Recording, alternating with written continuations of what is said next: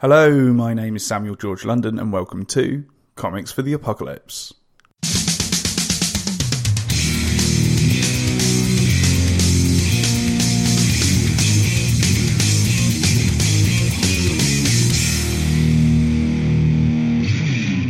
On today's episode, I speak to comic book writer and magnificent man Mike Shea about what comics he would take into the apocalypse. But before we get into it, I'd like to give a quick shout out to our sponsor, Comic Scene. An award winning magazine, Comic Scene is available digitally and in print in the UK, Ireland, Australia, Canada, and the good old USA. Available by post, issue 14 of Comic Scene is out now and their biggest issue yet. In conjunction with Pipe Dream Comics, it contains reviews and signposts of every Indian small press comic you should own. There's also an exclusive interview with Pat Mills on Space Warp and bonus pages from the new comic anthology Shift. Stocks are limited, but get your copy today at getmycomics.com forward slash comic scene. On a side note, a couple of weeks ago, I launched my sixth Kickstarter, Access Denied, which is a one shot sci fi adventure comic about forbidden love between an android from Mars and a human from Earth. If that tickles your fancy, then be sure to check out on Kickstarter today via signalcomics.com forward slash access or simply click the link in the show notes. Now, without further ado, on with the show. Hello, Mike Shea. How's it going? Good. How are you? Yeah, good man. Um, it's uh, it's thankfully sunny here um, in uh, in southern England. Um, although raining is is forecast later, uh, but uh, we're we're very happy to see the sun. How about you? Oh, you know, I, I have no idea. I'm trapped in my basement for the last six months, and I have no idea what the weather is like. Do you still have weather out there? Yeah, no, it's just a, a apocalyptic nuclear storms that we get on a. That was my basis. assumption, but you know, it's uh, I would believe anything right now. yeah, exactly. Like anything can happen, right? Right. Um, well, uh, Mike. well, Mike, um, it's it's a real pleasure to have you on the show um, because as we were we were talking about before we started, um, we're basically the the newbie Kickstarter class of 2018. We kind of started our um, our Kickstarters at a similar time. Our um, most well known Kickstarter series. Um, and so, for the listeners that haven't come across you just yet, um, what do you do in the world of comics? Uh, so I do a comic. A regular comic comes out every two months called Miskatonic High, and it's a cross of Lovecraft and uh, teenage comedy. So what we call it is um, five students are taking on Lovecraft monsters in their small town high school, and they can't decide which one is worse. So good, man. Um, when it when it came out, um, like the first one, um, I was I was straight on it, um, and I've been enjoying it ever since. And right now is oh, issue number so seven, isn't it? Yeah, somehow we uh, we got to seven issues, and nobody has you know called us out on our our uh, our uh, on our stuff yet. Um, I've been told not to swear, so trying not to really hard. Appreciate that. Um, and uh, no, I mean, you've done an amazing job with Miskatonic High. I mean, honestly, um, as you said, it comes out every two months. You managed to fulfill it all within that time. Um, obviously, you managed to also have written the script, have the comic made. Um, with it's Robert Mendoza, isn't it? Um, is it is your uh, artist? Well, you, you know, we do have a, a, whole host of little Chinese kids here who are doing all the work on the comic, and I'm just the front man. So, you know, it's it's not as hard as we right? make it out. oh, exactly. You know, everything's easier. Um, with... No, but you put. Go on, Mike. Oh yeah, you know, so every everything is easier when you just have a whole host of people who are doing things that you don't give them any credit or any money for. That's been my experience, but you know, I don't I don't know if yours is different. it always makes life easier when you can uh, delegate with with with not crediting people for their work. It, it works really it, well. It makes things efficient. Um, yeah, exactly. That's what I'm told. Well, it was. It, it's funny when the the COVID thing struck, and you know, I was thinking, oh my goodness, I'm going to have to fulfill a comic and for the lay people fulfilling comics and kickstarters when you print all the issues and then you put them on all the envelopes and you stick all the other stuff in and you put all the postage on and you, you mail them out or you put them in the post or whatever it is. And you know i was thinking how am i going to do this with two little kids at home who are supposed to be homeschooling? And then i thought you know what? Homeschool fulfillment. I mean they got to learn you know manual labor so that keep them in school for as long as i can Amazing. Uh, too right. They, they, they've got to pay their way, right? Right. You know, they're just they're just eating all the food, watching all the TV, never giving back. So, you know, the least they can do is help out their dear old dad with their Kickstarter comic. Oh, absolutely, man. Um, and uh, and for those that aren't following you already, uh, where can they find you online? Uh, so we are on Facebook, we're on Twitter, we're on Instagram, we're on Kickstarter. We have our own website, uh, miskatonichighcomic.com. That's usually a good place to start. Um, or just, you know, go to Kickstarter and just type in Miskatonic High. Perfect. And those links are, of course, in the show notes, folks. So feel free to click through as we're hmm. talking mm. and check out Mike's work and whatnot. Uh, now, all of that aside, unfortunately, I do have some uh, bad news for you, Mike, and that is Uh-oh. that um, there's there's a zombie outbreak. Now, we don't know if it's connected to to COVID at all, um, mm-hmm. but um, there are zombies nonetheless. Um, and so, my my first question for you is: What is your action plan for survival? Uh, you know, and I, I was I, I'm thinking about this, and you know, there's a zombie outbreak. I gotta survive, and I'm telling you, after being trapped inside for COVID for so long, I've decided my survival plan is to go out and get bitten as soon as humanly possible because it's going to be so much more fun to be a zombie than it is to survive. Just lean into it. Just go for it. Right.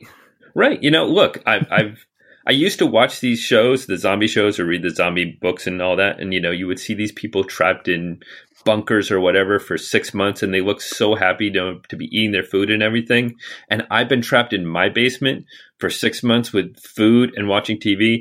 And it's the worst thing ever. I cannot wait to get out. You know, if you told me I could be a zombie and I can go around and just wander the countryside, not having any responsibilities, no job, no childcare, no homeschooling, you know, all of that. I'll eat all the brains you'll give me. Amazing. Uh, now, now that you're a zombie, uh, mm-hmm. what happens is that, that you start walking around your uh, your local neighborhood, and you start going a bit further afield, and you come across your old uh, local comic book shop um, which is completely mm-hmm. ransacked apart from a, from a few comics here and there. But for some reason, it, it sparks something in your zombified brain, um, and you start asking yourself questions, and and you start to wonder, what is the first comic I remember enjoying? Uh, the first one that I picked up. So when I was a kid, to to date myself was over here it's the third grade. I was it was the 1984 ish, and on TV was the show called Robotech, and Robotech was the first anime show that showed up on American TV, and it was the sh- show about war and love and giants freaking out about obnoxious singers and it was amazing. Nobody had ever seen anything like this on regular TV. You know, it was either that or the Care Bears. And so, you know, started watching that and I went into a local convenience store, which is where people buy booze. Um, but next to that is, you know, while you're buying your booze, your kid can go look at comics. And so I went over and there was a comic book adaptation of Robotech. And so I picked it up and I'm like, oh my God, I can not watch this. I can not hear the voices. I can just look at it and have to read words. This is amazing. I'm going to buy this. And so that opened up a whole new world for me. That's awesome. And sorry, what what age were you at this point? Oh god, third grade. I was probably nine or ten, so you know the perfect age to be learning about the yeah. Japanese tropes. So yeah, yeah, absolutely. Um, and and I suppose at, at that age, were you wondering um, who were the creators behind this, or were you just kind of absorbed into the comic? Uh, no, I was at that age where I assumed that everyone in movies and TV just basically made up their own things and just started talking, and you know, the director was some guy who just yeah. managed to turn on the camera. Absolutely. Um, and then when when do you think you started to first become aware that you know there were actual creatives behind all of this stuff? Uh, so yeah, so after after reading a couple of Robotechs, I started picking up other things. You know, I started picking up like Spider Man and X Men. You know, really the American superheroes at the who were huge at the time, and you know, I I knew them all because they were in cartoons, and so that's was my my entry point into picking up comics. Um, and so I started picking them up and I started reading them and I started really liking them. And that's when I started to notice how, hey, they have these words at the front that they say are credits. Wait, people actually make this stuff? And so that's sort of when it occurred to me, oh, wait, people actually do this? But it never occurred to me that people actually did it for money. I just assumed, you know, they were people in their basements doing this for free. And so, you know, that's been my life goal mm. ever since. Amazing. And so when when did you first come up with the idea that that you do your own comics? Oh, uh, so probably in middle school, uh, high school. I, again, I don't, I don't know the age differences over there, but so over here, it probably would have been about fourteen or fifteen is when I start coming up with them. And you know, when you're a comic book writer, most of your time is spent trying to convince people who have actual talent to draw to draw what you say they will and somehow convince them. That's the talent of being a comic book writer. It's not actually the writing, it's convincing someone who's perfectly capable of doing a comic book without you to actually do what you say. So yeah, probably about 14 or 15 and I you know, I I finagled some guy I knew into drawing comics that I would write and he thought they were funny and like that blew my mind that anyone would think anything that I had to say was funny. It still kind That's of blows awesome, my mind. Man. It is. It, it, blows my mind away as well. Um, that we've we've both managed to convince people to draw draw draw our ideas. Um, rather incredible. Well, yeah. Well, well. Now um, I give them money but, uh, to do it, and, so you know, so I, I, understand that a lot to, better than I did when I was fourteen. Uh, present day. Um, when did you first come up with the idea for for Miskatonic High? Uh, so we started working on it. I want to say 2017 we worked on it about a year before we ever brought it to Kickstarter. We did our whole first arc. So our first arc was six issues, and we finished that and shopped it around to a bunch of publishers. And you know, if we were lucky, we got a a boilerplate rejection letter. Um, so that's when we decided, you know what, let's bring this to Kickstarter and see if we can sell about 15 copies. And so we did it for about a year before we brought it to Kickstarter. That's amazing. And, you know, I mean, the publishers must be kicking themselves because it's been a massive success. Um, and uh, do, looking back, are you happy happier that you've ended up on Kickstarter rather than going through a publisher?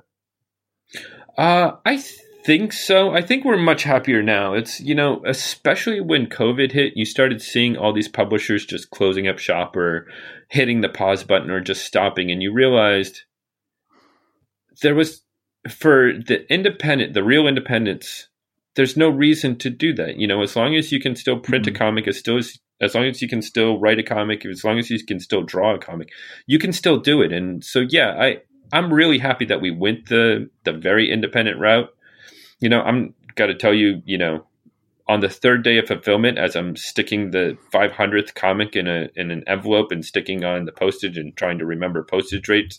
Okay, this is 15 cents. That's 32 cents. I need another 17 cents to get it to California. But oh wait, it's going to Southern California, so I need 14 more cents, and I need to write media mail on the outside of it. That's about the time when I'm thinking, why did I not try and find a publisher a lot harder?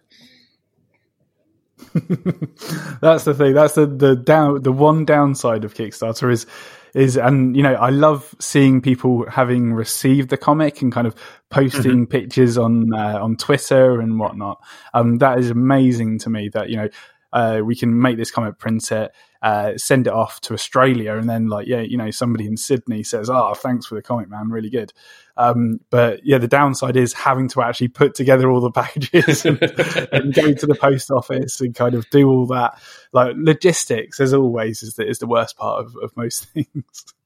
Right, and that's the thing they don't tell you. So you know, uh, you walk into Kickstarter and you've got this blind faith that okay, all I've got to do is write the comic, convince somebody else to draw it, convince somebody else to color it, convince somebody else or myself to learn how to letter this thing, convince myself how to make PDFs or do layout, convince myself to actually get this, find a printer, print this thing, get it mailed to me. Oh, wait, I'm still not done. Now I get to learn the ins and out of every postage system, you know, postal system in the entire world just so I can get it to, you know, Timbuktu.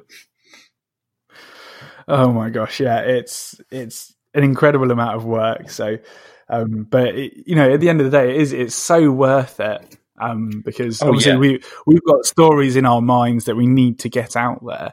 Um, but it's so rewarding seeing those rewards actually land on people's doorsteps. Well, absolutely, and and I'm sure you've gone through this. Is you know, comic book people are are are so uh, uh, well screw it. Uh, comic book people are so self-loathing that you that any slightest little bit of encouragement and we will magnify it 10 times. You know, you'll get you'll get this two-word email response that said, "Hey, you know, good." And you're like, wow, I am the best Amazing. comic book person ever. I got somebody said it was good. Oh my god. That's it, man. That's it. I, I 100% agree. Um, and uh, yeah, just, just get, even getting that, that smallest bit of feedback is like, ah, amazing. So good. mm-hmm. Yeah, really. And, you know, but it also makes you completely unprepared for when people say like really nice things about you. It's like, you know, people will say, you know, look, this is a really good comic. You know, it's gone to the top of my to read list. You know, I read it every time. I can't wait to get it. And I'm like, who are you and who put you up to this? yeah, who's paying you? Because if it's me, I'll go ahead and pay you. Just I'm, I'm not getting the, the invoice for it. exactly, man.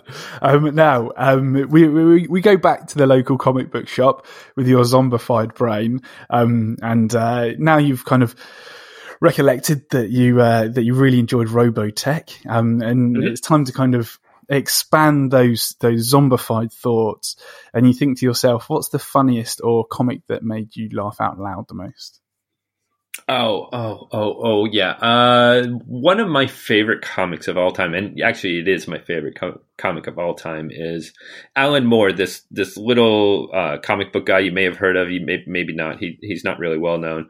Um, he wrote this run you know after Watchmen, before League of Extraordinary Gentlemen called Supreme, and nobody's read it. You know, Supreme was this '90s image, mindless Superman clone. It was made by Rob Liefeld, and so you know, nobody goes to a Rob Liefeld comic to read it. So you know, everybody didn't really notice when Alan Moore was there, but he turned it into this really smart and fun Superman clone that made fun of like all the Silver Age Superman nonsense. You know, he he was the first one who brought back, you know, the idea of a flying dog, and he's the one who brought back, you know, uh, just the relationship between like uh, Superman and uh, Supergirl, and you know how they sort of have a sibling rivalry thing going on. But uh, but one of his issues in this Supreme run is about a dog, a super dog who goes into heat and um, enjoy some conjugal bliss with about I don't know 50 other dogs and out pops hundreds of these superpowered puppies and they're just flying over the city you know uh, uh, catching and burying cars playing frisbee with manhole covers you know just completely tearing apart the the the city, you know, and the citizens are like, "Oh my God, we're the city's being destroyed," but aren't they so cute? And it's just, it's a wonderful, funny comic, and you know, I'll, I'll be sitting there reading it, and my wife will ask me, "What are you laughing at?" And I'm like, "This comic about superhero dog, and he had super sex, and then they had popped out all these puppies," and she's just looking at me like I have turned into a space alien. It's it's quite a premise, and and uh, particularly for non comic book people, it's uh, it's quite a reach, isn't it? But um, right, absolutely. that sounds absolutely hilarious. Right, and that's sort of the great thing about comics, and I, and I, and it's one of the things that I, I like about your comics, and I like about my comics, and I like about comics in general is just anything can happen in comics. You know, don't be afraid that it's got to be gory or it's got to be this or it's got to be that. Let comics be fun and just inane and silly and just go with it, and because you can go anywhere with it. Exactly, man. That's awesome. And I, I was reading up on on this a little bit on Alan Moore's Supreme Run, um, mm-hmm. and so apparently Rob Liefeld approached Alan Moore like to ask him to to write a run, um, mm-hmm. and Moore said, um, "I agree to do it as long as I can do it. I do what I want because simply just your your comic isn't very good." right, and- like he just said it outright like, like that and and the and the beauty of Rob Liefeld is is like, yeah, sure, do whatever you want. You know, tear, throw out everything that I did. I don't care. Go ahead. You're Alan Moore. Exactly. All, all credit to Rob for doing that. Kind of saying, okay, fine, you do what you want, and then we'll see what happens. Right. Um, so right. good, good on him for doing you that. You know, and right, and you know, again, it sort of goes back to sort of the spirit of Kickstarter comics, which is, you know, when you endow a creator and just say, do whatever you want, do whatever you want in this comic, just go nuts, you're going to get some amazing comics that aren't made by committee, that aren't made with the idea of this has got to be turned into a movie in six months, or all these other things that are kind of destroying comics.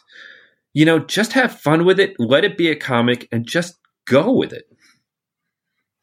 That's awesome, man. That's that's a really good attitude, and um, I hope we can we can mo- welcome more creators with that a- attitude as uh, as time goes by. Um, now, um, moving on uh, to our next question that you ask yourself in your okay. zombified state, and that is, uh, what's the saddest or most upsetting comic that you've read? Um, so for me, again, I, I mentioned that after I got into Robotech, and as I started to get into more comics, I got into X Men. And you know, being an '80s kid, you know, a '90s kid, you you had to read X Men. It's like, you know, the moment you turned 12, they started sending X Men to your house. It's like you just had to read it. Um, mm-hmm. And so, again, going back, this is when I realized that there were actually people who wrote these things. And so I, I found out that there's this guy called Chris Claremont, you know, again, little comic book creator. You may have heard of him, you may not have, I don't know. um, so anyway, he was doing the X Men, and I, and his X Men were always full of you know big emotions and big explosions, and you know a, a, a lot of angst, and you know just a lot of stuff. And he was doing this one crossover. He did this this crossover called the Fantastic Four versus the X Men, and supposedly Marvel approached him and said, "Look, you know, our publicity department says this is a good idea, so we're going to do it. Um, do you want to write it?" And he's like, "You're going to do a story about the Fantastic Four fighting the X Men, and you're asking me if I want to do it? Of course, I want to do it." And so he wrote he's, it. He's going to turn that down. Right, exactly. Who wants to turn that down? Um, but anyway, he did it. And, you know, again, most of these miniseries from like 1986, 87 from Marvel were just, you know, they you could throw them away. They really didn't mean anything. But this one, he wrote himself. And one of the plot lines of it is Kitty Pryde, Shadowcat, whatever she's called in the current X Men. She, her molecules were starting to uh, not hold together. They were starting to to drift apart, and she was going to die. And the X Men had to make a deal with Doctor Doom to save her. And she knew that the X Men would have to be in the debt of one of the worst people in the world for the rest of their lives, just to save her life. And so she decided, you know what? It's not worth it. I'm not going to make put them in that in that bind. You know, it's painful. I've had a good life. I'm going to go up to the morning and let the wind just drift my molecules apart. And and that's sad enough. But then little Franklin Richards, who at the time was in like Power Pack and was just the kid in the Marvel universe. Everybody knew him. He was the little kid. And he comes along and he's crawling out on this ledge to try and convince Kitty to come back in to not kill herself. And he's just bawling as he's trying to do this. And it's so heroic and it's so touching and it's so 1980s, but it works so well. And I, I, I picked it up recently and I read it again and it still gets me. I, you know, it's just one of those things where sometimes the basic emotions can just get to you and it works no matter what format it's in in comics or on tv or on movie or in a book. It's just when it's well written when it's got heart it can really get you. Oh totally man. Like just when it it's an it's an amazing feeling when a story is able to manipulate you in such a way that you have have a an emotional response like that um, it, it's just it really goes to show how I don't know um, how human we can we can be. Um, I guess I don't know. right. well, and and I don't know if you've noticed this as a writer, and and maybe you can speak about your experience, but my experience has been when you're just casually out having your life and having you know doing whatever you're doing and you have these twinges of emotion you know whatever that's get you like oh that's a that's a cool story that i heard or that's something like that. You store it in your like writer's you know your internal writer's notebook and you're like i'm totally going to use that in my comic. Oh man that's going to make them cry. Mm-hmm. yeah. Oh yeah yeah definitely. Um I've, I've definitely got a log of um kind of you know moments that could happen and things and uh yeah i've got i've got a few that i, I still want to use of course but mm-hmm. uh yeah, no, it, you definitely do start to look at stories like that a little bit, don't you? Mm-hmm. right. Um, so, uh, changing gears once again, um, you ask yourself, what's the scariest or most horrifying comic that you've read? Right. So, uh, I came into horror later than most, you know. When I was a kid, again, you know, sci-fi, superheroes, those were more my thing. I didn't, I didn't really get into horror until more recently. But you know, there's one I'm reading right now. Um, it's a really tiny um, indie horror comic. It, you know, they're only doing it online for now while they finish off the art, and they're talking about trying to do a print run. And it's this little one called Natalie Unseen, and it's this paranormal investigation story, but it's also like combined with um, this fairy tale, anthropomorphic fairy tale, and how they interweave it is amazing, but it's just it's also so creepy because there's this giant spider thing and it traps these people in this house and it's like like that's the kind of horror I like. I don't I don't like a whole lot of gore. I don't like grotesque. I don't like mean things. I like creepy. Like you know something is gonna get you, but you don't necessarily know what, and you know uh, it, it's coming, and the tension is palpable, and you can feel it for flipping page through page, and you know it's coming. You know it's coming, but it hasn't hit yet. that's the, that's what I like about horror is that thing, not once the monster shows up and attacks and all of that, but just that feeling of dread of creepiness. That's that's really what i like about horror. And so yeah I, I, would encourage anybody who's looking for real indie comics to search out something called natalie unseen. Um, she's got a patreon um, where they release the, the pdfs and, and i absolutely love it. That's awesome man. And yeah it, it takes real real talent to kind of forge a really well written horror story in terms mm-hmm. of creating tension and anticipation and things mm-hmm. like that. Absolutely. Yeah, man. It's uh, I, I'm I'm not sure I'm there yet in terms of being able to carve a story of that much anticipation and and tension. Um, but uh, may, maybe I'll have a go at a, at a horror story one day. I don't know. Um, and the, the, well, the, the, the, other one that I'm not particularly good at is is, is comedy. I can do uh, an offhand joke here and there, but you you've managed to do both in one fell sweep. So pretty amazing. Well, that's the that's the great that's the great thing that I f- found about horror is, you know, unlike a lot of other genres like superhero, you probably know exactly what you're going to get. You know, um, romance you know what you're going to get you know anime you kind of know what you're going to get the thing about horror is horror is as a genre there's no setting for it. There's no one way you have to write that story. With horror it can be absolutely anything. It could be a sci-fi story. It could be a western story. It could be a romance story. There's funny horror. There's grotesque horror. You know horror really is just a feeling. And so as long as you have that feeling somewhere in your comic it can literally be anything. And and sort of once I realized that, you know, especially with Miskatonic High, was if we're doing this horror comic, we can do anything with this. You know, we can make it funny, we can make it sad, we can make it tragic. As long as there's monsters in there, and the monsters don't always have to be monsters, you know, sometimes the monsters are your high school teachers or your high school bullies or just even your friends or your family. You know, whoever these monsters are, as long as they're in there, you can get away with doing anything in a horror comic, which is so liberating. It's it's it's what I really come to love about horror in general. That's awesome, man. I'm gonna have to have a go at, uh, at writing a horror script at some point and see if I can convince somebody to draw it. We'll yeah, see. you definitely should. It's it's a fun genre to work in. Definitely, that's awesome, man. Uh, now, uh, moving on to my favorite question, and that is, what is your favorite cover? Wow. You know, I, I wish I had a better answer for you. See, again, I'm a comic book writer, so, you know, I don't actually look at art. I only look at the words and, you know, I sometimes remember that there's art too.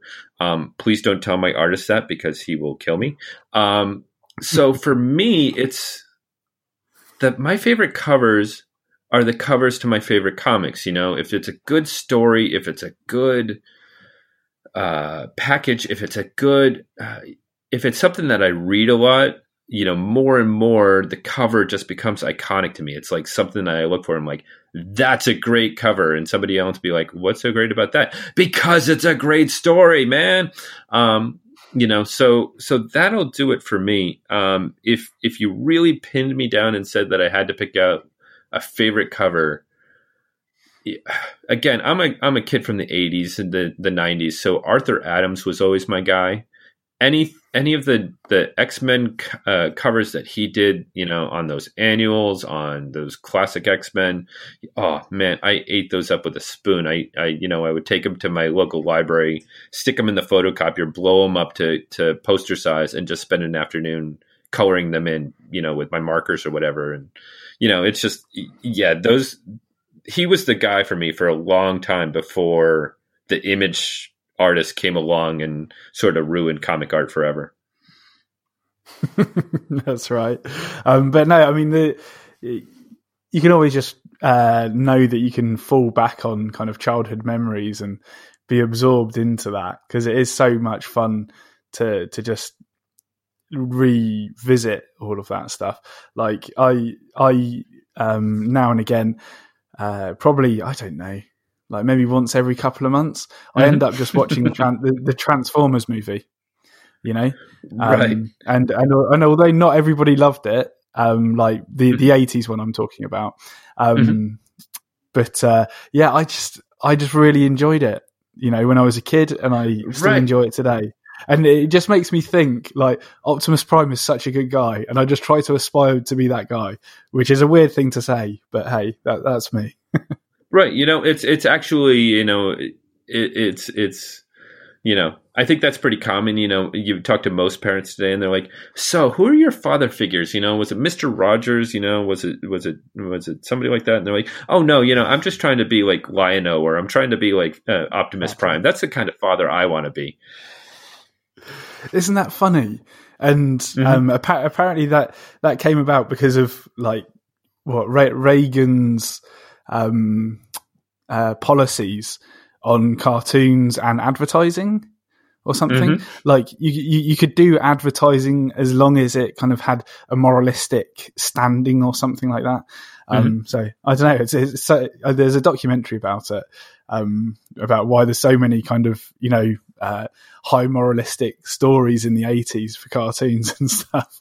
Um, oh yeah, and, yeah. And that was the reason why. Well, it was it was well, like my favorite was so I watched a lot of GI Joe as a kid because you know again I'm an American, um, and so you know they would spend 22 minutes blasting lasers at each other that never hit anybody, you know, be doing all this jingoistic, you know, pro American, yeah, let's go kill the commies and all this. And then at the at the tail end you'd have 2 minutes where it'd be like, "Hey kids, you know, you should really try to get along with one another and you know, you shouldn't touch fallen, you know, power lines and you know, if you're swimming, here's, you know, uh and you're worried about drowning, you know, here's how to how to keep yourself afloat." And it's like wait a minute, you're not fooling me. I just saw 22 minutes of violence. You're not fooling me with this two minutes.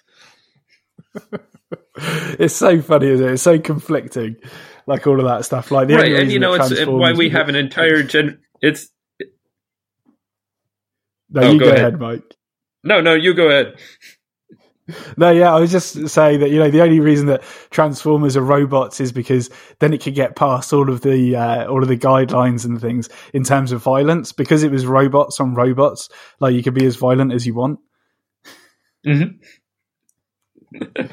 I know, isn't that crazy? But my thing is like now we have an entire generation of of kids in the '80s and '90s who have grown up to be adult, adult and like our entire worldview is shaped by that. It's like, yeah, violence is awesome. Yeah, violence is awesome. Uh oh, down power line. You know, you know what to do is you need to wander around that, and that's why uh, you know dads are so screwed up now. It's like no wonder the, the the the next generation is just completely messed up. It's because look at their dads. You know, their entire point of view is based upon fighting robots and you know guys who shoot lasers that can't hit each other.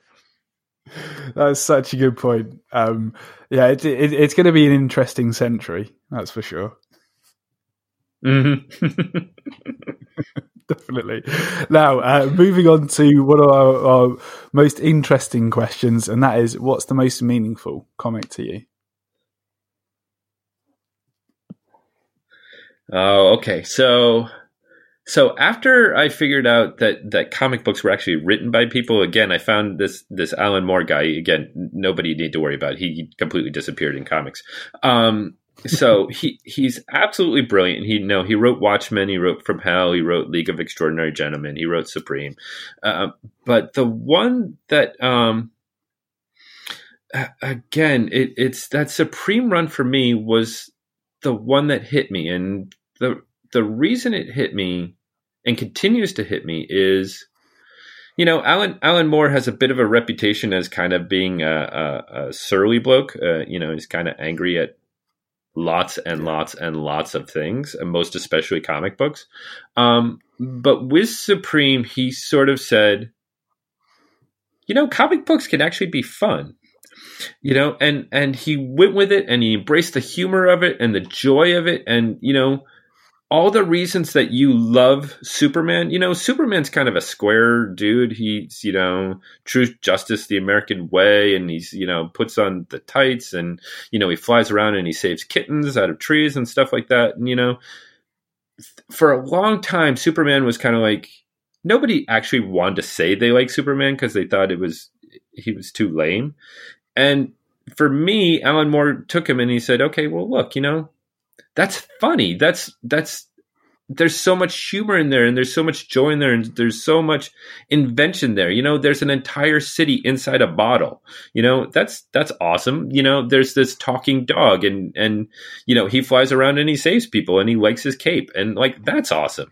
And you know he just he embraced the ideas of it and the imagination of it and it opened up my eyes to say, hey, look, you know, comics don't have to be grim and gritty and terrible things. And, you know, girlfriends end up in refrigerators and, you know, lots of people die because of squid attacks in New York City and all this stuff that happened in the 80s that's so dark and depressing. And I don't want to read it anymore. And it's just, I want to embrace the fun of comics. And that's sort of what Supreme did for me. And then immediately after that, Moore went on to do like all his ABC comics. He did like Tom Strong and Top Ten and Promethea and League of Extraordinary Gentlemen, and it was it was like the world sort of embraced him again and said, "Yeah, you know, you can write a good comic," and you know, so that's that's really meaningful to me. Is when I do comics, and Ryan and I talked about this. Ryan's my artist and co-creator on Miskatonic High.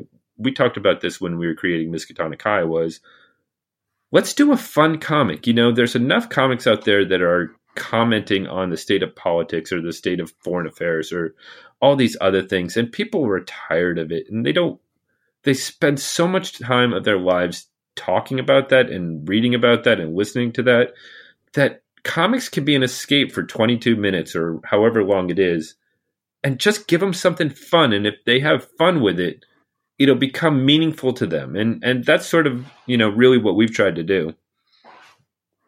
Oh, you've done a stand-up job man and it's uh, it's it's great to see somebody like yourself be be so successful on uh, with with this.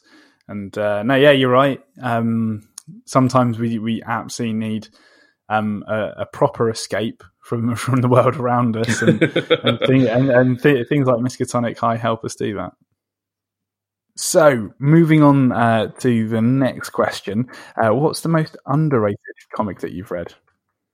Okay, so the most underrated. So again, you know, I'm just going to name all the big names because apparently I'm that guy.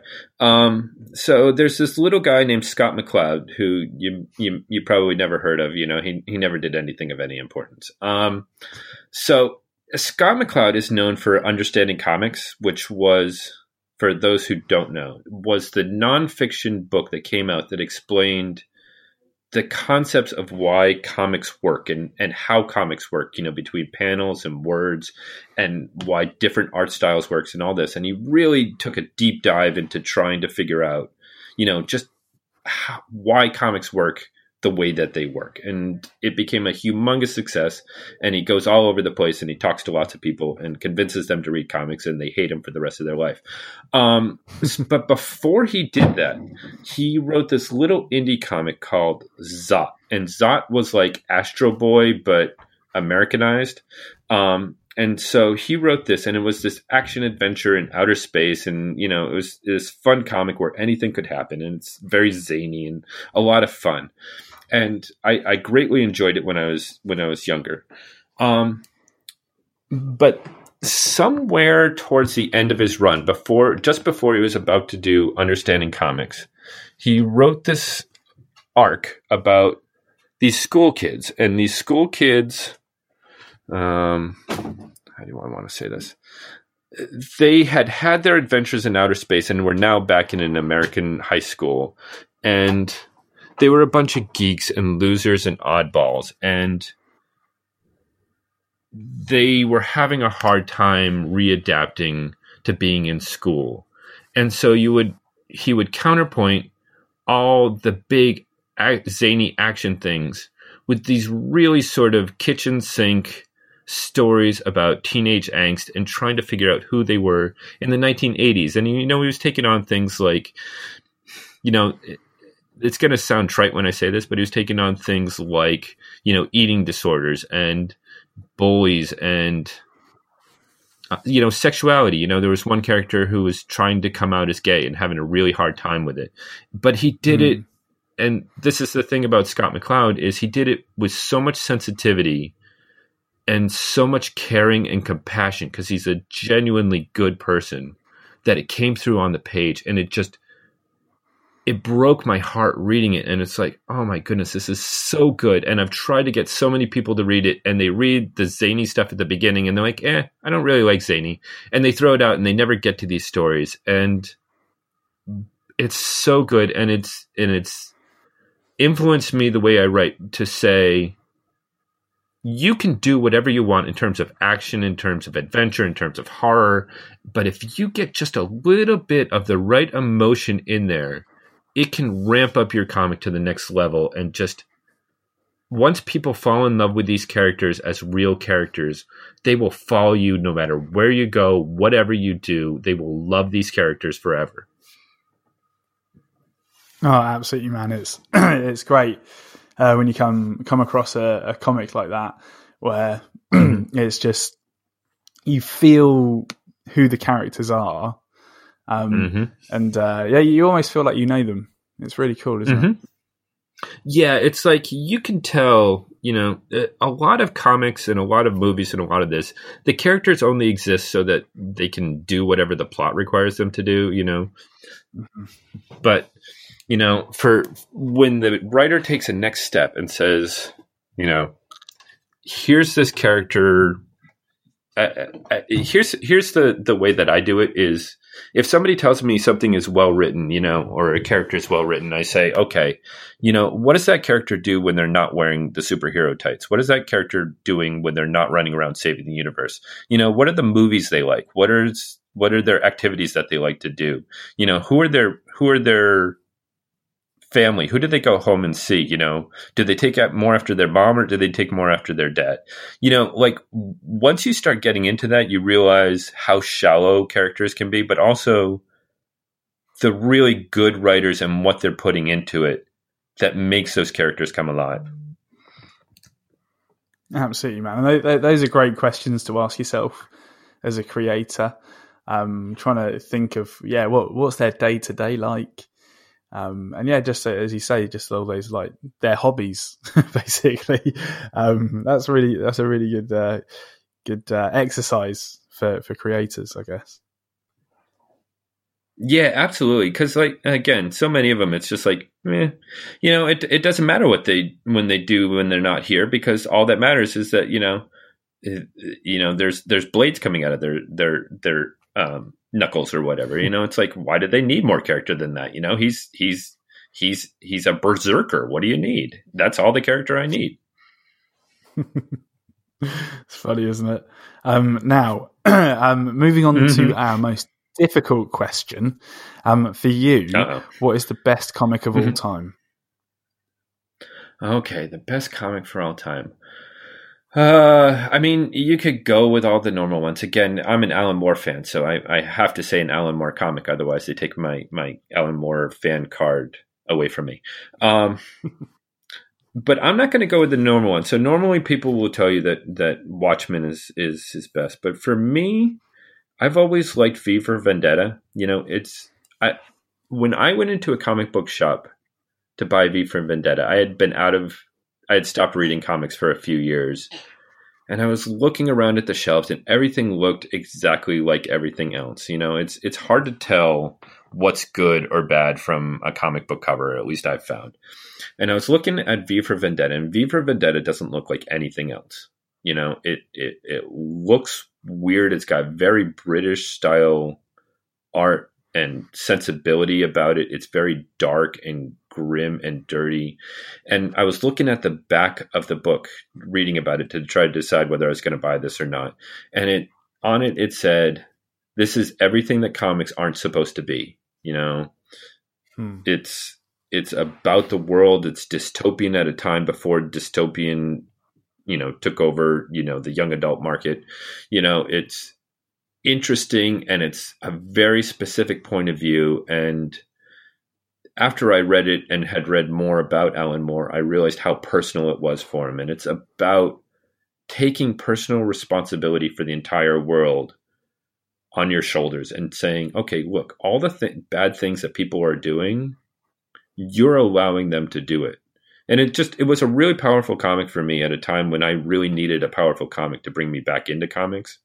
And, uh, you know, seeing the world as it is now with governments and corporations and all this and I'm getting really heavy, but you know, that concept of someone taking personal responsibility for themselves and for the entire world becomes more and more and more relevant every time I turn around. And it, it it's not surprising to me that Anonymous and other groups have picked up the Guy Fawkes max, uh, masks because of V for Vendetta and how important that idea is. So for me, I'm going to say that's the best comic of all time.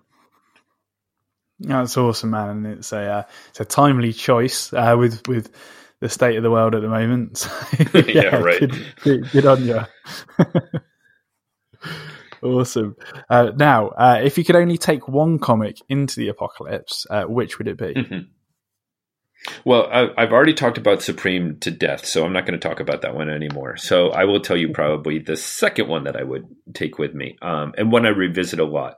And it's a comic by uh, Rumiko Takahashi, who did Ranma One Half, and she did, um, you know, some of the other um, Inuyasha and she you know has made tv shows and all this and but she did this one called Maison Ikkoku and it's it's kind of a kitchen sink romantic comedy. It's about this kind of layabout college student who's no good at college and he's living in this poor tenant house and he can barely get by and the tenants all make fun of him and you know play pranks on him and suddenly there's this new apartment manager at the boarding house where he lives and he completely falls head over heels in love with her. And turns out that she's a widow and that she's recovering from her own thing. And it's just it's hysterical how it all fits together.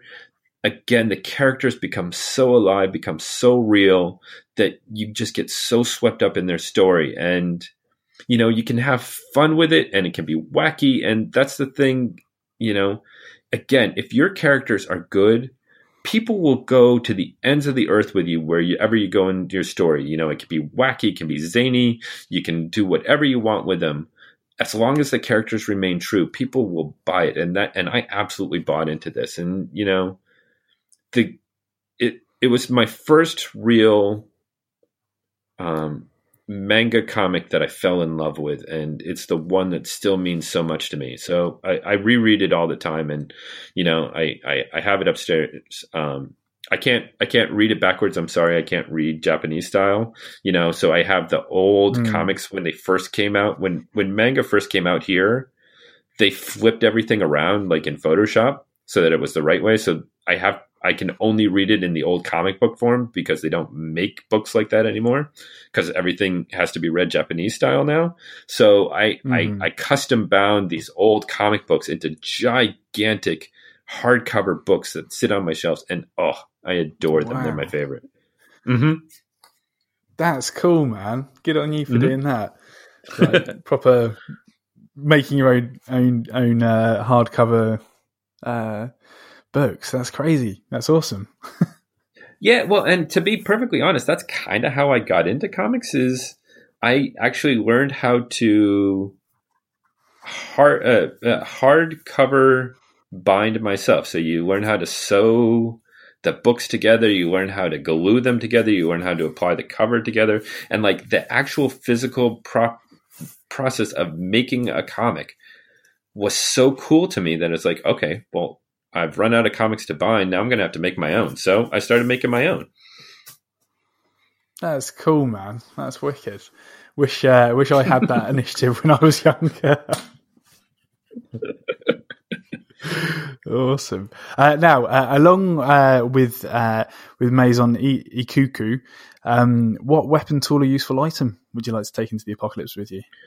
Well, as as we clearly learned from COVID nineteen, that if you're going into an apocalypse, there's there's one thing that you need more than anything else, and that's clearly toilet paper because if you don't have toilet paper, you are utterly screwed.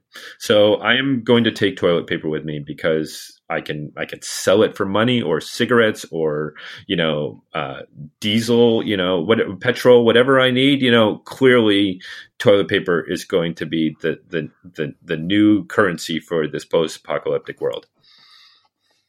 Undoubtedly, man, you'll be the toilet paper king. Mm-hmm. Yeah, yeah. The the man who has the toilet paper is the man who will be king. Yep. Mm-hmm. TP King. I, am just thinking of Beavis and Butthead now. I can't help but think of Beavis and Butthead. and why shouldn't you? TV for my battle. I'm, I'm, tempted to put I'm tempted to put my t-shirt on top of my head, but I won't. See, now the thing is, you're going to go back and you're going to start watching Beavis and Butthead again. One hundred percent. I well, I'm I'm, yeah. I'm at least going to YouTube that scene, and then yeah, I'm good. yeah, somebody at your workplace is going to be like, "Are you watching Beavis and Butthead over there?" yeah, uh, yeah. It's it's just for a podcast. Exactly. Research, research. It's fine. awesome, man. Uh, well, Mike Shea, thank you so much for sharing your comics with the apocalypse today. It's been a real pleasure it's been a pleasure for me. I, I really do. And, you know, I, I got to say this because I've been doing it and, and I back your comics every time they come out and I read them every time I go out and they always go to the top of my pile. And that'll be five quid, please. Amazing. Thank you very much. I'll, I'll PayPal that to you just now. Um, but, uh, Mike, thank you so much. And for the listeners, one more time, where can they find you online? Uh, so we are at Miskatonic High, M I S K A T O N I C high, H I G H, comic.com. Um, or you can find me on Kickstarter, or you can find me on Instagram, or Twitter, or Facebook, or, you know, out on the corner just peddling my comic for, you know, loose pocket change. for toilet paper. yeah. Um, well, um, again, Mike, thank you so much uh, for your time today, and uh, hopefully our paths will cross at some point um, in a in a, uh, a comic con of some description, uh, whatever form they'll take in the future. Um, mm-hmm. But uh, if you're ever in the UK, make sure that that uh, you get in touch. Absolutely will. Yeah, it's been so much fun. Thank you so much, Samuel. Awesome, Mike. All right, dude. Well, you take care, and I'll see you on Twitter. Thanks again to Mike for being on Comics for the Apocalypse today. It was an absolute pleasure. If you enjoyed the show, please leave a review for us on iTunes or whichever podcast service you use, as not only will it let me know that you liked it, but but but but but but I believe that it helps make other people aware of the show as well. If you'd like to check out Mike's work or follow him on social media, those links are in the show notes, along with all of our own links to the various areas of the internet. Speaking of which, if you haven't already, be sure to visit ComicScene Magazine's website at comicscene.org for comic news and other fun sequential art stuff.